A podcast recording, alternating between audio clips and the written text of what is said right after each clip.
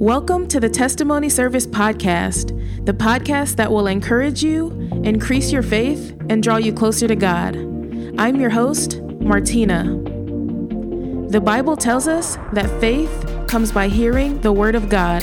So in an effort to help our listeners' faith increase, each episode will begin with a scripture. And the scripture for today comes from Psalm 139, verse 5 and 6. You are all around me, behind me and in front of me. You hold me safe in your hand. I'm amazed at how well you know me. It's more than I can understand. And now for episode 31, what healing feels like. Hi everyone. So I'm Chamaka. I'm from Nigeria, but I currently live in Canada. First of all, I just want to give God all the glory for his loving kindness, for his mercies and his protection upon my life and that of my family. The focus of this, my testimony, would be when I was in grade 8. That was when I first came to Canada. And I was bullied. I have no idea why. I guess people were just irritated by the Spirit of God inside of my life, and they just hated that. And because of that, they bullied me. They saw me different. Even when I would go to the principal and my teachers and tell them what would happen, it felt like they did nothing about it. They just ignored it and they let me go through this. But I eventually went into high school, and that's where everything got worse, because from grade 9 to grade 11, I was bullied. I had people make fun of my name. I had people bully me online. I had people use my pictures for so many things that were just not good. They were not nice at all. But my depression became so bad to the point where it felt like the spirit of rejection was following me. It felt like everyone and everywhere I go, I was constantly being rejected. It felt like nobody wanted me. I hated my skin. I hated everything about me. There were times when I would ask God to take my life. There were times when in the middle of the night, I'm crying and nobody knows about it. There were times when I would just pray to God that I don't wake up the next morning, because I was just so fed up with life. I was done with life. And then from depression, I had anxiety. When I was in 12th grade in high school, there were times where I would wake up in the morning and the first thing I would do would be to kiss my teeth, because I hated the fact that I was alive. I hated the fact that I have to live one more day. I hated the fact that I have to get myself out from bed and shower and prepare for school. I barely managed to pass my to pass high school, to be honest, because I was constantly missing class. I was purposely missing class. I was purposely skipping school because I just did not see the point of life. And to top it all and to make it even more worse, when I was 17, I was raped. I feel like that was the last straw that broke the camel's back, to be honest, because I would ask God, why did this happen to me? The people who I reached out to, no one was there to help me. It felt like everyone that was supposed to guide me, everyone who was supposed to lead me, everyone who was supposed to just look after me, were not there to do that. So I completely felt alone. And I was 17. At that time. If anything, that's the time that I really need all the guidance I could get. Because what do I know at 17, you know? And eventually, I started self-harming. I was self-harming so bad, to a point where I had to do it every single day. If not, I just wouldn't feel okay. I just had to do it to release, you know. And the church that I was attending at that time, the glory of God, God took me out from there. But the church that I was attending at that time, you know, the church is supposed to be a clinic. But I felt like each time I was going there, the situation that I was going through was getting worse and worse. And there were days where I just couldn't wait to leave church so I could go home to go cut myself. There were days where before I sleep, I cut myself. When I wake up in the morning, I cut myself. And I wasn't cutting too deep. but I was cutting enough to feel the pain. I just wanted something to distract me. I wanted to be distracted by the pain that I was feeling. It felt like a heavy cloud of darkness was over me. It felt like a heavy jacket, a thick, heavy jacket was over me. And I remember someone told me that I'm not just depressed, that I'm oppressed and suppressed. That I'm depressed, oppressed, and suppressed. Only one person. Only one person. The sad thing is that I would walk into school, you know, people looked up to me and people thought, oh, because I'm all about God, that I'm always happy and all of that. I mean, yes, I love God. Yes, I try my best to be holy. Yes, I have a relationship with God. But that doesn't mean that I don't go through challenges as well. That doesn't mean that I don't have difficulties as well. I was the girl that I would go home, I would wet my pillowcase with tears. Then I'll come the next day and put a smile on my face like I'm Gucci, you know, like nothing was going wrong. But I really, really wanted someone to look at me in the eye and tell me, Chamaka, I know you're not okay. I know you are not okay. I just wanted someone to notice that I am drowning, that I am crying out for help, you know. But no one noticed. No one noticed. And in a way, I don't know if God allowed this to happen, because now that I've been delivered and I've been healed, I look back at it as all the people that rejected me, all the people that promised they would do this and would provide help and would provide this for me and didn't even come through with that. I felt like God allowed it to happen because if those people were available for me at that time, I would probably depend on them more instead of depending on God. I would probably put all my trust and rely on them and forget that I have a God who I should depend on, not on these people. I have a God that I should trust, not these people, that even friends. And God is the only one who will never fail me. God is the only friend that can never leave me. But eventually, I felt like my healing started it started last year. I felt like God knew that this young woman carries so much inside of her. God knows that it's time for me to manifest. It's time for me to be delivered. And he knows that I cannot fulfill my assignment with all of this pain and all of this hurt that I'm feeling.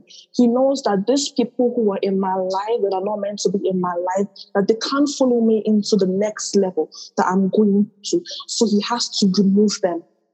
But before I get into my healing, and I'm sure other people who are listening can also relate to this, but you know when you've been so broken for a very long time, that's all you recognize and that's all you know. Just that brokenness and that pain. That's all. That's the language that you're familiar with. So when someone comes into your life and they really want to care about you and they really want to love you genuinely, you can't accept it because that's not what you're used to, right? So if someone comes into your life and they say all sorts of horrible things to you and they use you and abuse you, that's what you understand. And that's what you recognize. So you find yourself accepting that. And that was me. Because I was used to the pain, the brokenness, the abuse, the hurt. When people come into my life and they show me that hurt, I would recognize it. And I would find myself staying in this situation or in this pain for a very long time instead of walking away. But all of this depression and anxiety and hurt, it really made me see myself less than I really am, if that makes sense. It didn't make me see myself the way God saw me. My self-worth, everything went down to zero. My self-confidence all went down to zero. Talk more of the bullying. Talk more of the bullying, you know. But my healing took place last year. That was when I just became tired. I told God, I'm done. I can't. God, this pain is too much. God, this hurt is too much. I cannot do this anymore. These people who have promised to help me, where is the help? Where is the help, God? Where is the help? And it was during that time that God started to reveal himself to me. God started to make me realize that he is all I need. He is all that I need and everything I need. He has it. All I have to do is just welcome him into my heart. All I have to do is just to be vulnerable and to be open before God. And when I tell God, God, this is how I'm feeling and I need your healing. All I have to do is to receive God's healing. Receive God's healing. If you've been in a place where the brokenness is all you know, you don't know what healing is, you don't know what it feels like to go a day without feeling this pain, even accepting healing is tough. Because, yes, you are in so much pain, but at the same time, you don't know what healing feels like. So you taking this healing, it's like you stepping out of your comfort zone and really trusting God. And it was very hard for me. It was so hard for me because I was used to this pain, but I knew that in order for me to fully let go, in order for me to be healed, I have to receive God's healing. I have to be willing to open up my heart and to receive God's healing. I've heard about Jesus all my life. I've heard about what he can do. I've heard about this. I've heard about everything about Jesus. But I knew that I have to take that step, that he is knocking at the door of my heart. But I have to open up my heart to him.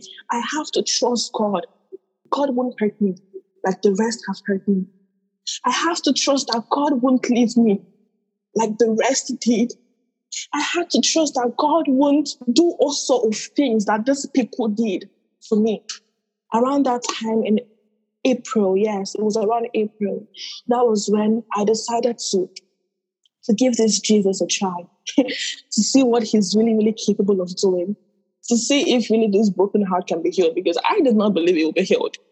I mean, after everything I've been through, come on, if someone told me I'll be okay, you're lying. You are lying. If someone told me, girl, by this time in 2020, you are going to be good, I'll be like, sure, what do you know? You know, that's honestly how I felt. But I gave this Jesus a try. And he began to transform my life. And he began to heal me. You know, it didn't happen right away because healing takes time. And there are still some things, obviously, that I'm still being healed from, you know. I'm still being delivered from. But it was that time that I really, really gave it all to him. And he came into my life and he began to heal me. He began to wash me. He began to remind me of his love. I began to understand God in a way that I've never understood him before. I began to understand how big his love is. There is a place in the book of Jeremiah that says that he has loved us with an everlasting love. An everlasting love, which means that no matter what we do, everlasting, forever type of love.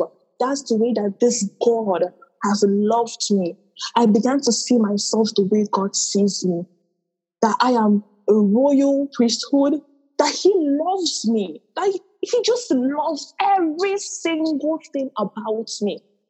Every single thing about me. I began to see myself as this young woman that carries God inside of her, that carries so much power and so much authority inside of her. This young girl that knows that her past can no longer hinder her. Her past can no longer stop her from fulfilling her purpose. And also one of the reasons why I received God into my heart and I really, really received God's healing was because I heard a lot of people tell me, Chamaka, wow, you are going to be this great woman of God. You're going to be this wonderful, powerful woman of God, blah, blah, blah, blah, blah. I knew that destinies were in my hands. I knew that I am responsible for souls in my hands. So whatever it is that I'm feeling, there are people who have it worse. There are people who are waiting for me to manifest. There are people who are waiting to hear my voice for the chains to be broken off of them. And it's my duty and it's my responsibility to make sure that I fulfill my assignment on this earth. It's my duty to make sure that I fulfill everything that God has placed inside of me. God spent all of last year to transform me. And I can tell you the process was, it was not sweet. It was not sweet. It was bitter. It was hard. It was very, very hard. I mean, healing is hard. But God had to take off old garments, those garments of pain that were filled with abuse. They were filled with hurt. They were filled with envy and jealousy and anger are the things that happened to me in my childhood, are the things that happened to me when I was bullied, all of those stuff. God had to remove it and fill me with his garment of love, of peace, the peace that surpasses human understanding. And God brought peace to my mind, and he brought peace to my heart, and he transformed me. And I'm very, very proud to say that I am not the woman that I was last year, 2 years ago, 3 years ago. Yes, I'm not where I want to be, but I'm not where I used to be. And this is all because of the healing power of God, because of how great God is, because of the way that he transformed me, and because he loves me and he knows that I cannot let this girl continue to live with this pain. It's time. It's time. Amen. And yeah, that's it. Awesome. That is a beautiful testimony. Thank you so much for sharing that. I really appreciate it. You're welcome. Yeah. So you talked about being involved in church. So do you feel like growing up, church was like a part of your life, but like you didn't really have that personal relationship piece? Definitely. Yeah, I grew up in a church. My dad was an assistant pastor back home. Mm-hmm. So everything around me revolved in church. In the children's department, I was a children's leader. So everything about me was just focused on church. But I really, really didn't have that relationship with God. Like, it wasn't until, it was last year when God started to heal me. That's when I started to develop a relationship with him. Mm-hmm. Yeah. What do you think that disconnect was growing up, like all the years where you were like around it and you were surrounded and you could have maybe tapped in, but like, what do you feel like kept you from that? To be honest, I feel like maybe because my parents were so dedicated to church and everything around about them was God. So they would tell me God this. And I believed what their own idea of who God was. And that was what was sustaining me. Their own revelation of who God is was what was sustaining me, right? So I feel like because of that, I wasn't able to fully tap in, if that makes sense. And I hope I answered the question.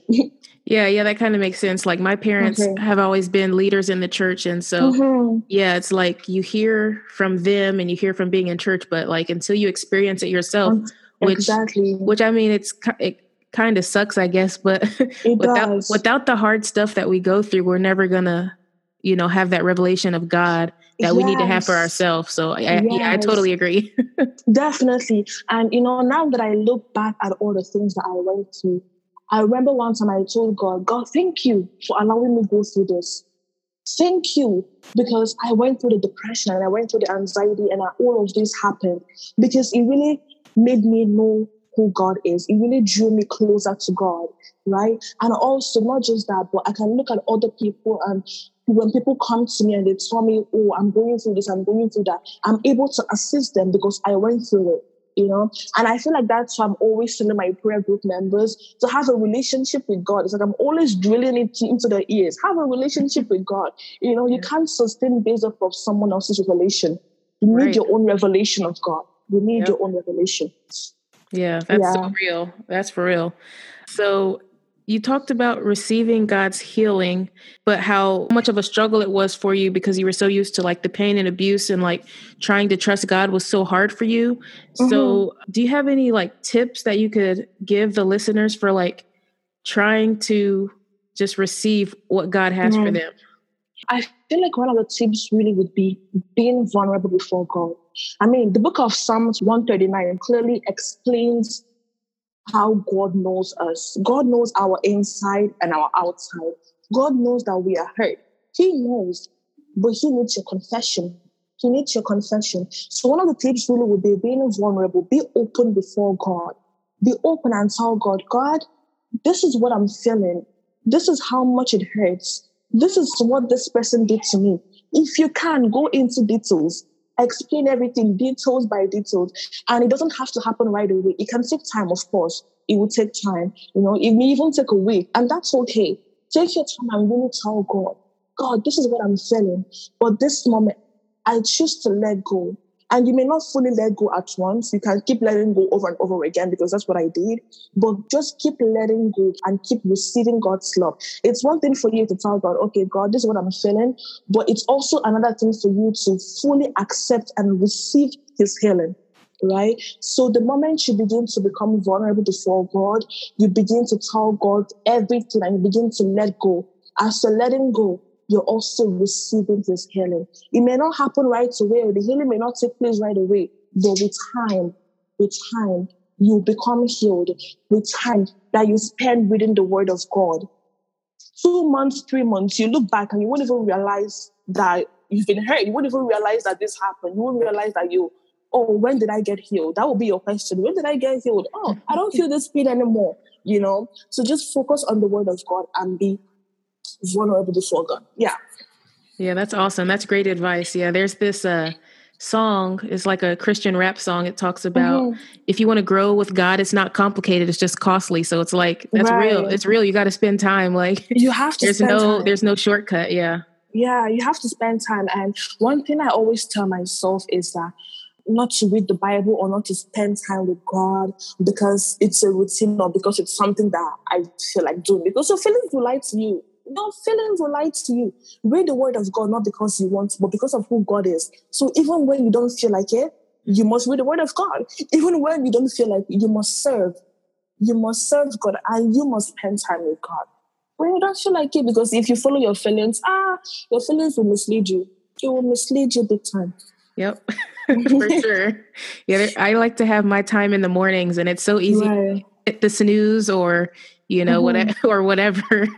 But yeah, that's real. You just got to be dedicated and kind of stick to it regardless of your feelings. So yeah, that's great advice. Regardless. Yeah. Thank you. So I guess this is my final question. If you could talk to your younger self and give yourself some advice, looking back, through everything, what would that advice be? This pain won't last forever. Number one, it would be to trust God. I mean, sometimes it can be very hard to trust God. It can be very, very hard to trust God. But I would tell myself to lean in closer to God. I remind myself that God is capable of healing. I remind myself that what you're going through now is for the woman that you're going to become. Is for the assignment. Because you see, it's for the oil. An olive, you have to crush it and you have to press it to be able to breathe out the oil, right? That's how it is. Everything that I went through, I have to remind myself that this is just the crushing process for the oil to be breathed out, for the oil that I will use to draw souls back to God, for the oil that I would use to minister the word of God and to set captives free. So what you're going through, as much as it hurts, enjoy it. Yes, enjoy it. Thanks for listening to another episode of the Testimony Service Podcast. If you take a look at the episode description for today, you'll find a link where you can leave me a voice message. I would love to hear your feedback, what you like about the podcast, how it's encouraging you, how it's challenging you, whatever it is, I want to hear it. And I'll be picking a few of them out to be featured on an upcoming episode, so don't be shy. I want to hear from you. And now, as always, here's a sneak peek of next week's episode. And I try to go and approach girls and get them gifts, but I was always rejected, as a young age.